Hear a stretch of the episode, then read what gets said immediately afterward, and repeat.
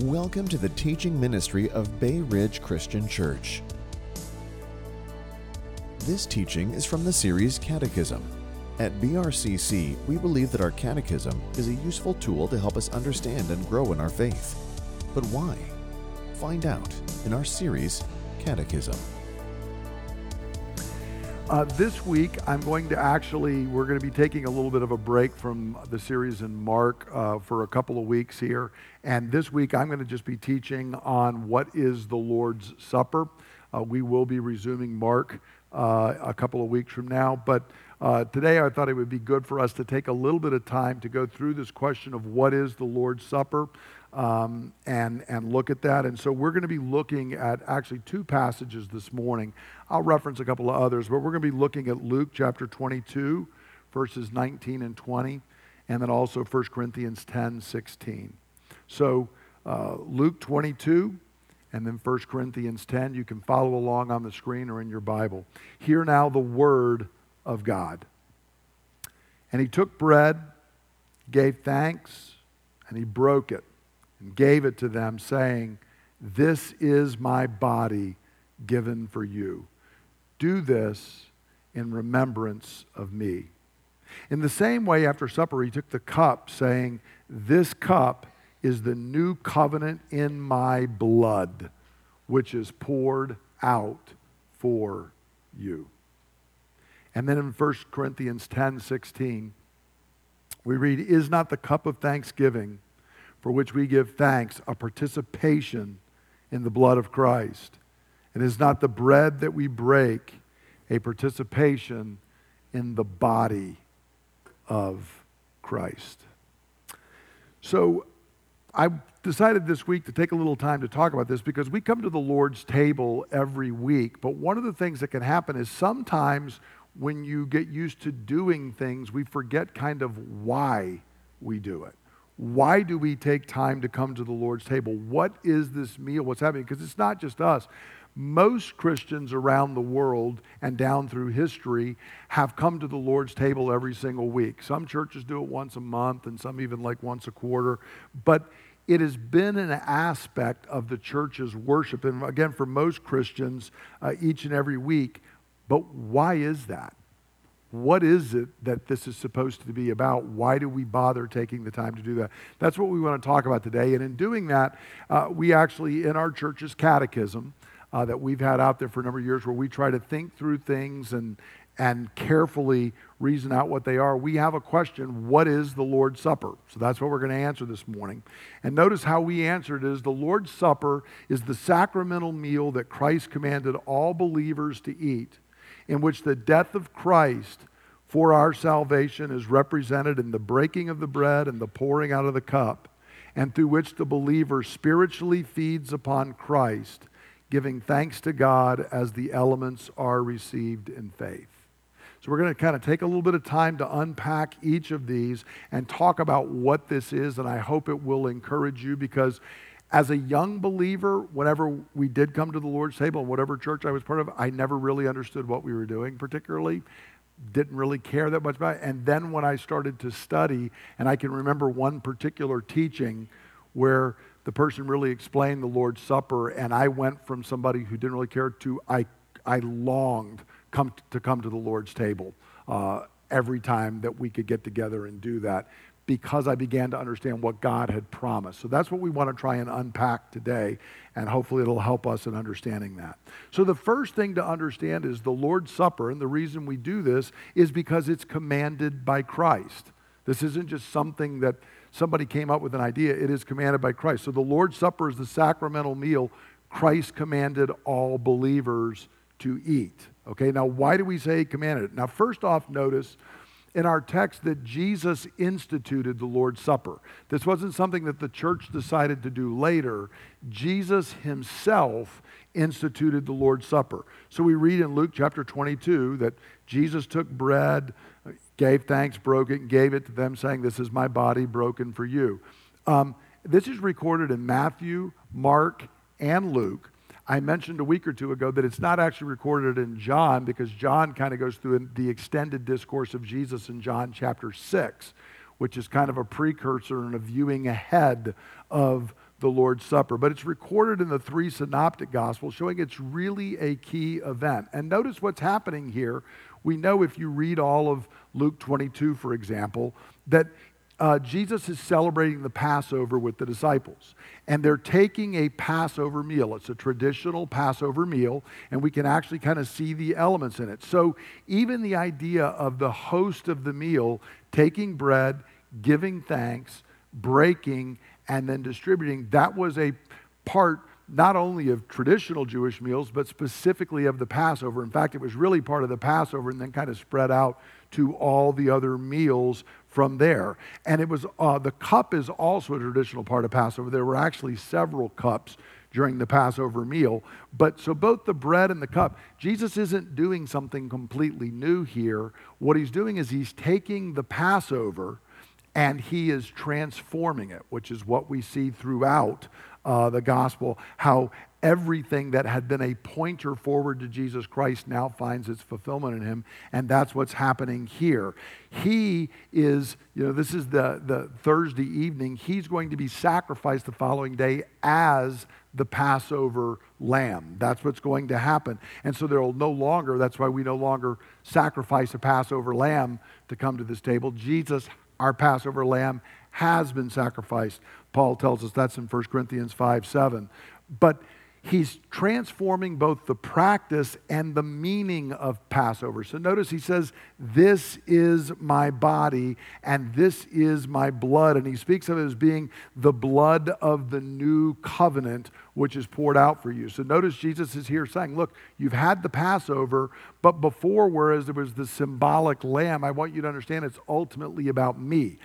I'm the lamb being sacrificed. And in fact, it's no longer the old covenant, it's now the new covenant in my blood. So, what was sealed before by the, the blood of bulls and goats is now going to be sealed by my own blood. So the new covenant is being initiated at this moment uh, as the fulfillment of the old covenant. And because it's a new covenant, there's a new meal that is given. In the old covenant, you ate the Passover meal every year. Now, Jesus says you're going to be given a new meal for a new covenant, and it is actually this table. So Jesus has instituted it. But of course, what we stated was that he commanded it. Now, why do we say that? Well, notice there in Luke 22, he, he says, This is my body for, given for you. Do this in remembrance of me. He's not speaking about that night right now. He's sitting right there with them. He's talking about how in the future the church is going to do this in remembrance of Jesus. That every time we come together, we are going to remember him each time we come to the Lord's table, I actually kind of take a little bit from the Matthew, Mark, and Luke and First Corinthians mainly. It's mainly out of First Corinthians as we go through the ceremony.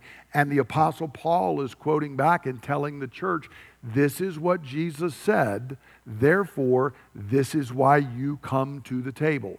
Christ commanded us to come, and we are to come to the Lord's table. And so, one of the amazing things is there are different elements that have developed in different churches down through the ages and different cultures and different languages, and that's appropriate and okay in our worship. It'll look a little bit different in each culture and time and place. But you know something that has been common across all of those centuries? This table. It doesn't matter who they were, where they were, what they're practicing, people have come to the Lord's table because Jesus commanded it of us. So that's the first thing is it's commanded by Christ. Secondly, it's commanded by Christ because it is a meal that represents the death of Christ. And so notice the second thing that we say is the Lord's Supper is a sacramental meal Christ commanded all believers to eat, in which the death of Christ for our salvation is represented in the breaking of the bread and the pouring out of the cup. So notice here, the meal is not just you know, there's a lot of things you could say regarding these particular elements, but what Jesus tells us that is important about it is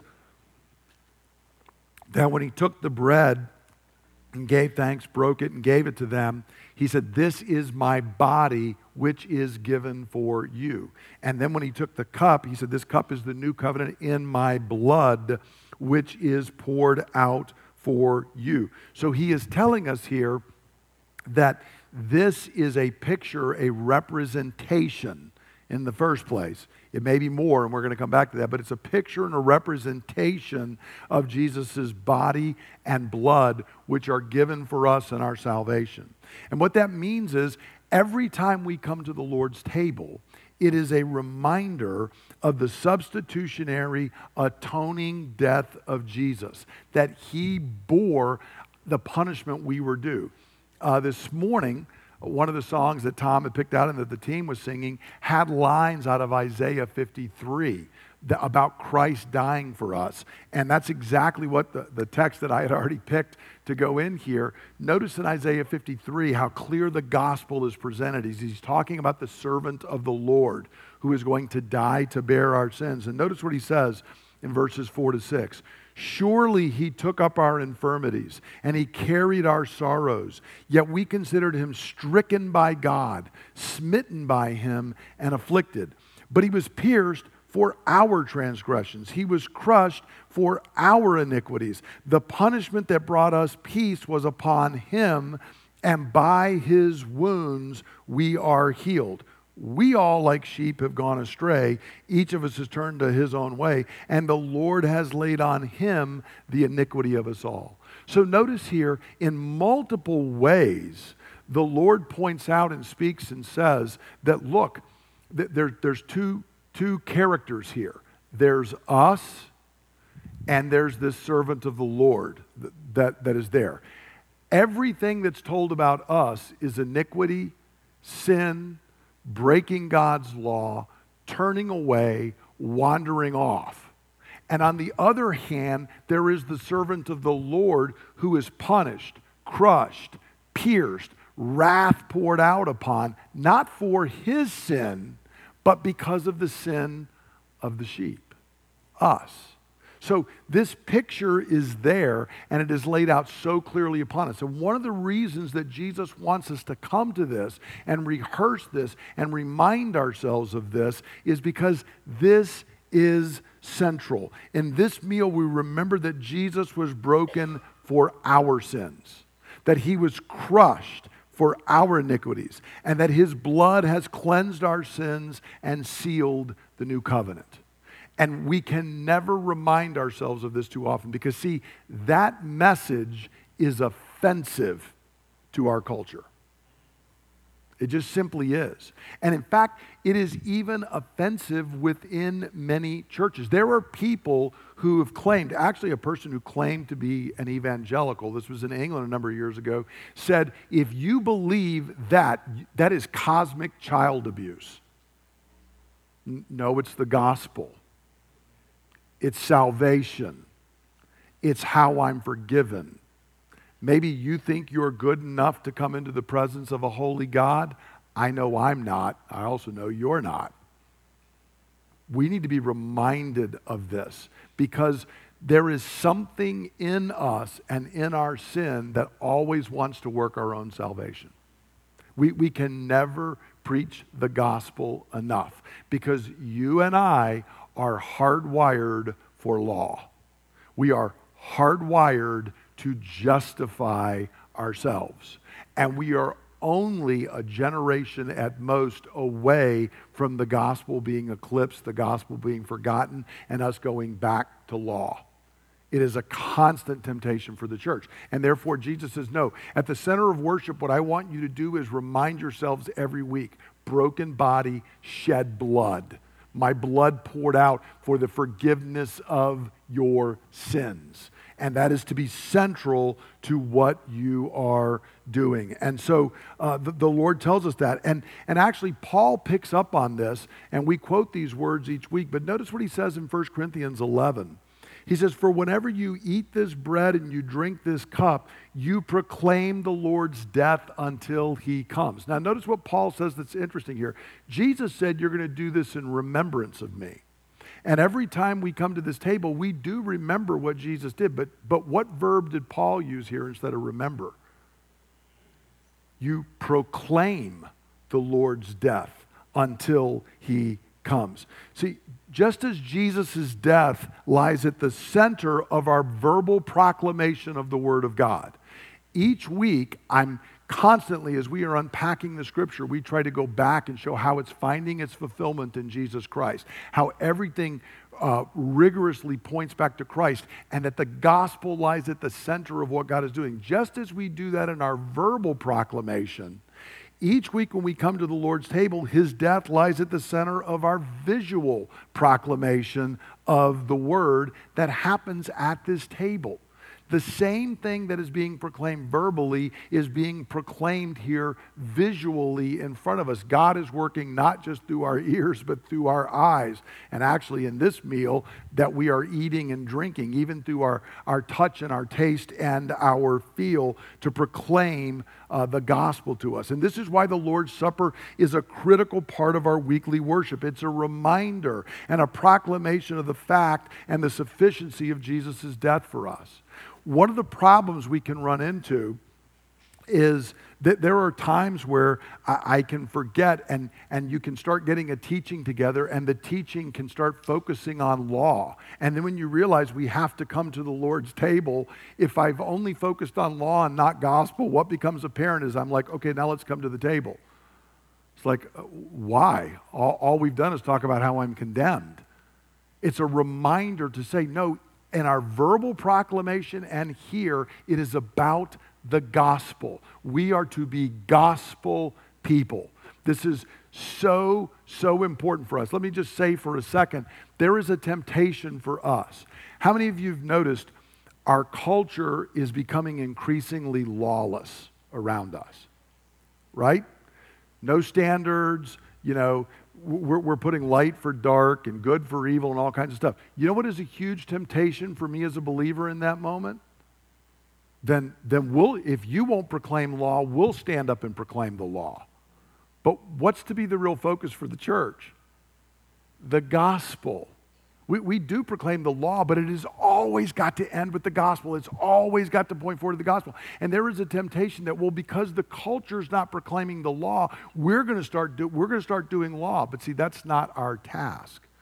Our task is to, at, yes, we do proclaim the law, but it's always to point to the gospel. It's always to go to the gospel. And that can easily get lost. Well, Jesus has said, I, knowing what's coming. I'm going to keep right at the heart of your worship a visual reminder, a visual proclamation. Everything is about broken body and shed blood. Now, all of that's important enough, but there's another aspect of this, which is that the Lord's Supper is a sacramental meal for believers. So notice again the way we put it in our in our catechism is the Lord's Supper is a sacramental meal. And then at the end, we say, through which the believer spiritually feeds upon Christ. So, what we're saying here is this meal is a sacrament, it's not just a memorial symbol. Now, some believers, and early in my Christian life, I would have answered this and said, well, it is a pure symbol. That there's no direct presence or interaction or experience of Christ. The, the whole point here is I try to just remember that he died and feel really, really bad that it was my sins that caused that. And that's all that is happening here at the table.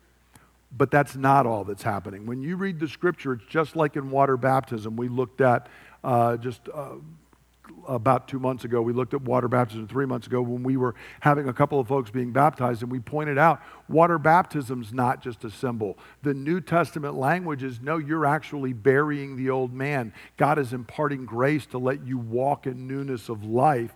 It is actually a sacrament. The same thing is true here. It's more than a just a bare symbol, it is actually a sacrament. Now, what do we mean when I use that term sacrament? I'm just going to throw up how we define it here, real quickly. A sacrament is a symbol, but it is a special symbol given by God to his people that, when received in faith, serves as a sign and seal of his promises to us, functions as a means of grace to strengthen us. Hold that phrase. And through which we testify our faith in him and his promises. So there's all kinds of symbols in the world. If I drive down the road and I'm coming up on a sharp curve, there's a symbol that's called a sign. And what does that sign tell me? What does it have on it if there's a curve ahead? It'll have that curved arrow, right? Now, what does that symbol do? it just points to something else. It's not actually connected to it. In other words, if you're a young teenager, you might steal that sign, right? And take it and hang it on my bedroom wall. Not that we would encourage you to do that, but that's the kind of things that at least some teenagers, like that I hung out with, would do, okay? And that symbol, all it says is that there's a curve ahead in the road. Sacraments are not a symbol just like that. The, the best example I've ever heard and that I can go with is um, if, if you pull out like a dollar bill, okay, what is a dollar bill? I mean, on one level, it's just a piece of paper with some ink on it, but it basically says this is legal tender of the United States. Why is it that stores everywhere take it if I pull out this piece of cloth paper and hand it to them? Why do they give me things for it? Is it because that piece of cloth paper is worth something? What stands behind that piece of cloth paper? Right, the, the, the trust of the United States government, which might be becoming less, but nonetheless, it stands behind that. And so when you have this, you are vitally connected to what stands behind it. I can draw the same thing out. Does that actually connect me to that? No. Will, will anybody accept that? No, they're, they're, at least they're not supposed to, right? They, they, don't accept that because me drawing it out, even if I did a pretty decent job of drawing it out, it's not the same thing. That's what we're talking about with the sacrament. These are not just symbols that somehow, oh, yes, I remember Jesus' body and Jesus' blood. It was done they actually connect us to Christ Himself. Through a sacrament, we are spiritually united with the divine reality signified by the sacrament. So, in water baptism, we are united with Jesus in His death, burial, and resurrection. Paul tells us in Romans chapter 6. In Colossians chapter 2, he says it's the circumcision of our old nature. Well, here, notice what Paul says in 1 Corinthians 10 16. This is that second text. We could point out, you know, Jesus said, This is my body and this is my blood, which seems to be something more than just a random symbol. He's saying there, there's a reality here. Notice how Paul phrases it in 1 Corinthians 10 16. Is not the cup of thanksgiving for which we give thanks a participation in the blood of Christ? And is not the bread that we break a participation in the body of Christ? This word participation is the word koinonia. So, whether you've heard, read Greek or not, you may have heard that word. Koinonia means fellowship, to share something together, to be vitally linked and united with someone else. And notice what Paul says here. He's trying to explain to the Corinthians because some of them were wanting to go and participate in idol feasts and saying, oh, it doesn't really matter. And Paul said, no, there's something going on there. And he actually calls them the table of demons. He says, and you need to understand that we have our own meal. You don't need to go to an idol temple and eat at their worship So We have a feast here, and it actually unites you with Christ. It is a participation, a linking, a uniting with Jesus. Now, what this is hap- means is it's not just about me remembering. The Holy Spirit is here. When we come to this table, the Spirit has promised to meet you and I and to unite us with Christ in such a way that our spirit is nourished by Christ. And it's in a way analogous, if you will, to when I eat a meal at lunchtime, what's it going to do? Nourish my body. It's going to strengthen my body. Well, Paul saying the same thing. Don't you understand when you come and you take this bread and you take this cup, you are, you are participating with Christ Himself. You are nourished. You are strengthened. That's why the phrase that is used is a meal. Now, we all recognize it's not a full meal here, right? But the point that Paul's making is, but for your spirit it is. It's not so much about your body receiving nourishment in this case as it is about your spirit doing. It. Now, that's not because, let me be clear, something happens to the bread and the wine. Okay? We, we, we bought the little things at the supermarket, and, and if you took them after I've you know, prayed over them and consecrated them, and you, and you put them under a, a, microscope, what are you going to find? If you subject them to chemical analysis, what will they be? Bread and wine. But if you think that as we do this together, that's all it is, you're not thinking biblically. The Holy Spirit unites us with Christ in a way that is unique because he has promised to do so. This is why Jesus said, Do this. This is why the early church did this. The best records we have from very early on is they basically did this each and every time they gathered. Each and every week they did it. We can see in Acts chapter 2, for example, Acts 2:42 speaks of them opening the word, them in fellowship, them praying, and them breaking bread, coming to the Lord's table. That was the regular practice of the early church. But what's imperative in this then is that that means we have to come to this table like everything else in the Christian life and receive it by faith. Okay? Jesus died for us. How, how, how, does, how does that actually wash my sins away? When I receive it by faith. If I don't receive it by faith, what happens? I remain in my sin. Well, when we come to the Lord's table, we do it by faith. So as we say that it's Christ commanded all believers to eat, the believer feeds upon Christ as the elements are received in faith because they're only for believers. In fact, if we carried on in 1 Corinthians 11, I won't take time to put up, but if you notice what Paul said is look, if you come to the table and you're not understanding and you're not recognizing and you're not eating in faith as a believer, what does he say? You actually eat and drink on yourself. Judgment. Okay? Paul, it sounds strange to us when Paul is saying this, but Paul is saying, no, you need to understand that. That this meal is meant to strengthen you by grace. But he was telling the Corinthians, some of y'all are coming in here and you're drunk and you're putting down your brothers and your sisters and you're, you're mocking them and you're doing all this. And Paul said, if you come to the table in that manner, you're not receiving grace, you're actually receiving judgment. And he actually says, that's why some of you are sick Okay? Paul's words, not mine. Uh, he, does it sound like Paul's thinking this is just some kind of a, I got to remember what happened, it's just a symbol? Nothing in his language sounds that way at all. He's like, no, God is at work and being there. And so, we, the only way we receive anything in the Christian life is by faith. Without faith, it is impossible to please God. Those who come to him must believe that he exists and that he rewards those who earnestly seek him. We, are told in Hebrews 11 6. And so this is a reminder, again, and it's a reminder of faith because why do I get to come to this table? Do I get to come to the table because we're going to put a chart up here and, every, and see how much we sin during the week? No, I mean, Lord, if it was that way, how many of us would be coming to the table?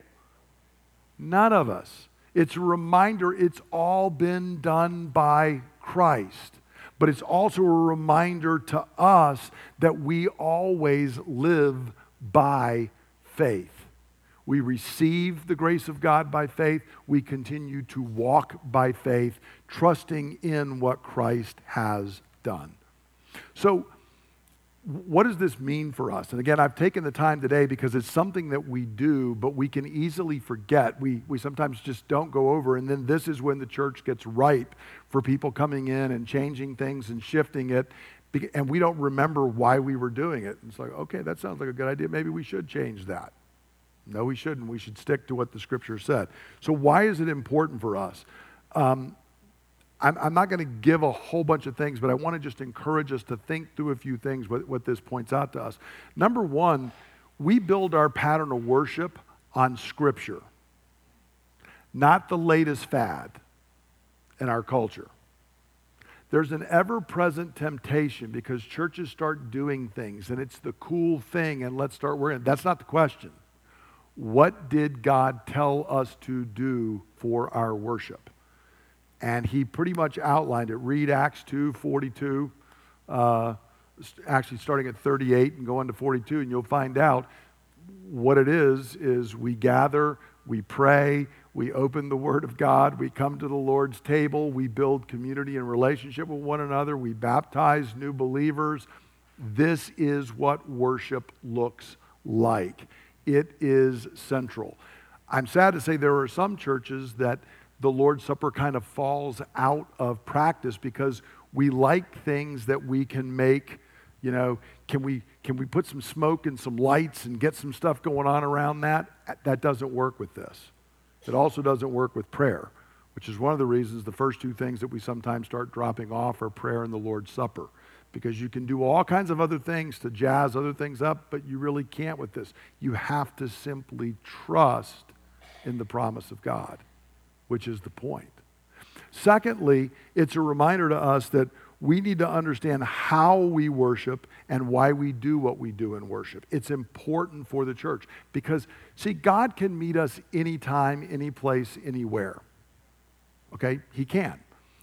I love being out in nature. Is it possible that I could go sit on a mountain somewhere and not even have a Bible with me and God could speak to me? Yes, it is possible. Is it guaranteed? Has God promised to meet me there? Does anybody know where He has promised to meet me? Can I get a light on the table? Whether I feel like it, don't feel like it, whether it seems really cool, doesn't matter. He has promised He will meet me there. This is why we worship the way we do. It is driven by what the Scripture teaches. Because God works via the means He's prescribed, not what I personally like, I personally find moving.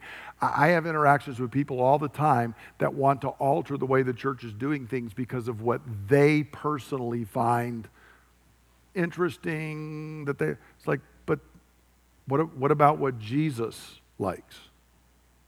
Isn't that the point?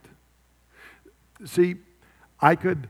Uh, I like certain styles of music. Uh, for example, I like heavy metal. My wife always asks me, why is that person so angry and why is he screaming at me this early in the morning?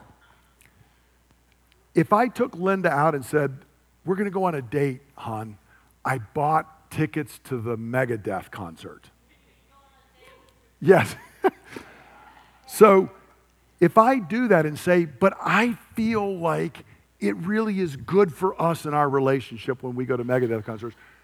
Am I really doing what she wants or am I doing what I want? When we come to worship, who decides what it is that we're supposed to be doing? It's Jesus. It's not me. And if I put my desires at the center, it's like me saying, I don't understand, hun, you wanted a date night, I took you to a Megadeth concert. See, I've made it about me rather than about her. Christ is at the center, and he's told us what worship looks like. Fads come and go in the church, they always will. That's not the question question is, what has God told us in His Word? And so there's a lot today, even of Bible believing, uh, and I can almost put that in quotes, evangelicals who downplay the very things God has given as most important for growing in faith, and they start stressing things that God hasn't even told us. I remember having a conversation with a pastor one time, and he was questioning me as to why we didn't do a certain thing in our meetings that were popular. And I said, is there anything in the Bible about that? And after we really couldn't come with anything in the Bible, I was mentioning, she said, Well, how often do you come to the Lord's table? Well, we don't really get to do that very often because we don't have time. So you don't have time to do what Jesus said to do, but you do have time in your meetings to do things he didn't say to do. I'm just going to leave that hanging there. Okay? It's very important we stress what Jesus told us to stress. This is so important.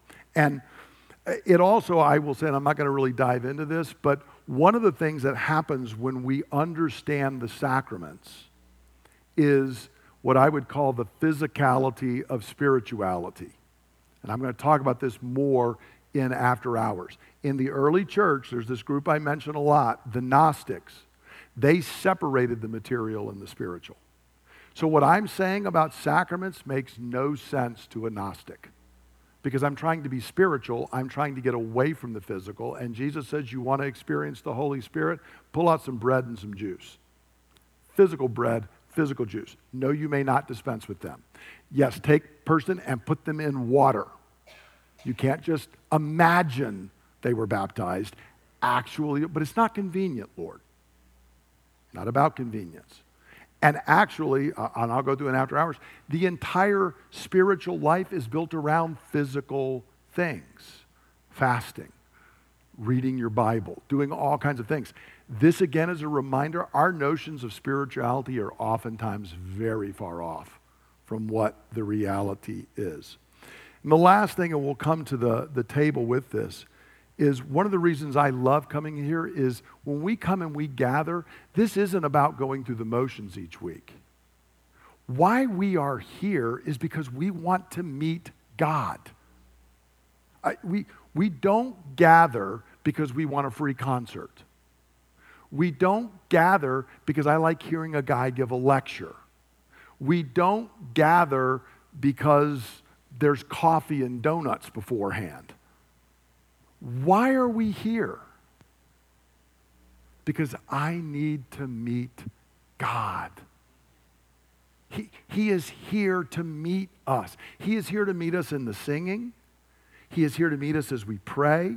He is here even as we're in fellowship with one another. He is here as we open the Word of God together, but He is also here to meet us at this table. And each of those are distinct. And each of those are important to what we're doing. So, what I want to encourage you, not only today, but each and every week, come to this table with great expectation. That it may have been an awful week. I may have felt a million miles from God. I feel like the psalmist, oh God, I'm in a dry and weary land where there's no water. I am thirsting. I feel so far away. But I am coming to the table. And I believe you're going to feed me as my good shepherd. I believe you are going to be here. I believe no matter how much bread or whoever else is in front, they may stumble and bumble over their words, they may mess the thing up. It doesn't matter. You are here to feed me. You've promised, I believe it, and now I'm going to receive it. So that's what we're going to do. We're going to come to the Lord's table and. Um, as they get, ready to pass out the elements, I'm going to read from the passage that really opened up my eyes to the Lord's table and why it's so important. This is from Luke chapter 24. I'm just going to read a brief part of it. But you remember, this is the day of the resurrection. There's two disciples walking down the road to Emmaus, and a stranger walks up with them. Who's the stranger? Jesus. We know that, they don't. But he starts talking with them, and, and they're all confused. They're saying, We don't understand. We thought he was the Messiah. Then he got crucified. It's been three days. And then some of our women said he's alive from the dead, whatever that means. Okay, they're all confused. That's where we're going to pick up Luke 24. Jesus said to them, How foolish you are, and how slow of heart to believe all that the prophets have spoken. Did not the Christ have to suffer these things and then enter his glory? And beginning with Moses and all the prophets, he explained to them what was said in all the scriptures concerning himself. As they approached the village to which they were going, Jesus acted as if he were going farther. In our parlance last week, he was going to pass by. But they urged him strongly, Stay with us, for it's nearly evening. The day is almost over. So he went in to stay with them. And when he was at the table with them, he took bread and he gave thanks and he broke it and he gave it to them. It, any of those words sound familiar? Their eyes were opened and they recognized him and he disappeared from their sight. And they asked each other, Were not our hearts burning within us while he talked with us on the road and opened the scriptures to us? And when they went back, I won't take time to read, when they went back and reported to the apostles, it says, and they told them how they recognized him in the breaking of the bread.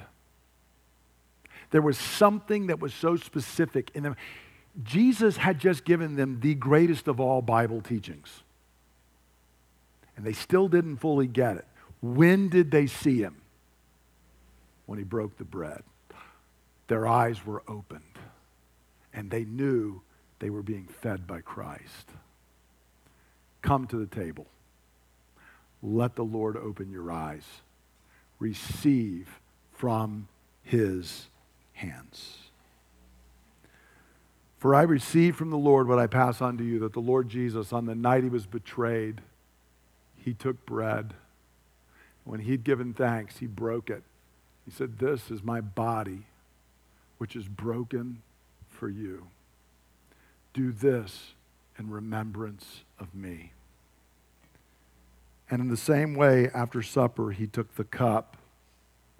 And he said, This cup is the new covenant in my blood, which is poured out so that your sins may be forgiven. Drink from this, all of you, in remembrance of me. For as often as you eat this bread and you drink this cup, you proclaim the Lord's death until he comes. We're going to be passing out the elements now, starting at the back. I again remind you to take, make sure you get both cups where there's the bread and the cup. And as we do so, I encourage you just to, with expectant heart, ask the Lord, Lord, I want to, in my spirit, see you. I want in my spirit right now to receive from you. And let's trust Christ to meet us. Is not the bread that we break a participation in the body of Christ. Lord, we are grateful for your personal work in our lives. Lord, you personally created us and breathed into us the breath of life. You personally took flesh to live and die in our place. Your spirit dwells in us, uniting us to you. And Lord, as we worship each week, you speak to us by your Spirit through your word, and you unite us with Christ at this table so that we are fed and strengthened. Lord, like the disciples on the road to Emmaus, our eyes have been opened, and we have beheld Christ in his glory and majesty, and we now receive from his hand. Brothers and sisters, take and eat. And is not the cup of thanksgiving for which we give thanks a participation in the blood of Christ? Lord, we are grateful that the new covenant is sealed by your blood. For the blood of bulls and goats could never take away sins. And thus they had to be offered day after day. But with one great sacrifice, your blood has removed our sin forever. Lord, we give you thanks that as we approach this table in faith, rather than being condemned for our sin, we are drawn in by your Spirit to receive fresh grace and forgiveness. We receive this cup of grace and blessing now from your hand with grateful hearts. Brothers and sisters, take and drink. Let's go ahead and stand together. And we'll conclude with prayer and a benediction. Lord, when we were dead in our trespasses and sins, you raised us up with Christ. You seated us in the heavens and you united us with his body, the church. Lord, this is reality. By your Spirit, you dwell in us. You convict us of our sin. You comfort us. You guide us. You give us spiritual gifts. You empower us to resist sin and to embrace righteousness. Lord, this is reality. And we thank you that by your Spirit you have met us today in your word and at your table, so that we have heard the voice of our Father. We have seen the glory of the Son, and we have experienced the power of the Holy Spirit. And Lord, we ask you now by your Spirit to fill us anew. Lord, we ask that by your Spirit you would stir up the gifts of God within us.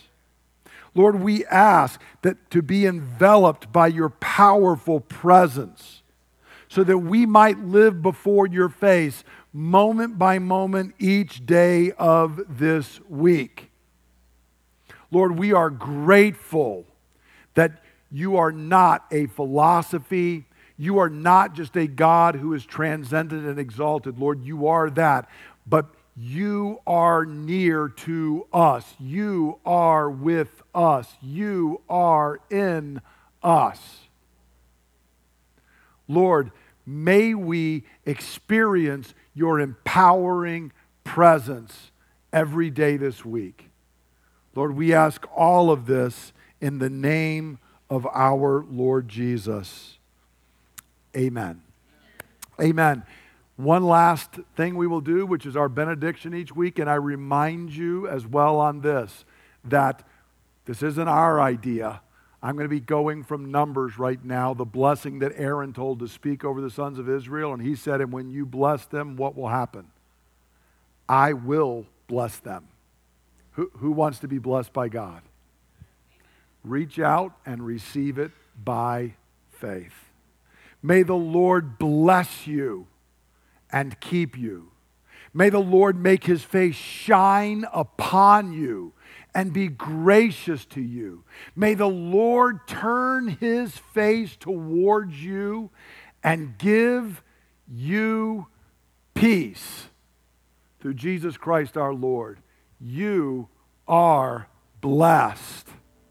Go forth and be a blessing. Amen. Thank you for listening to the teaching ministry of Bay Ridge Christian Church. For more teachings and resources, please visit www.brcc.church.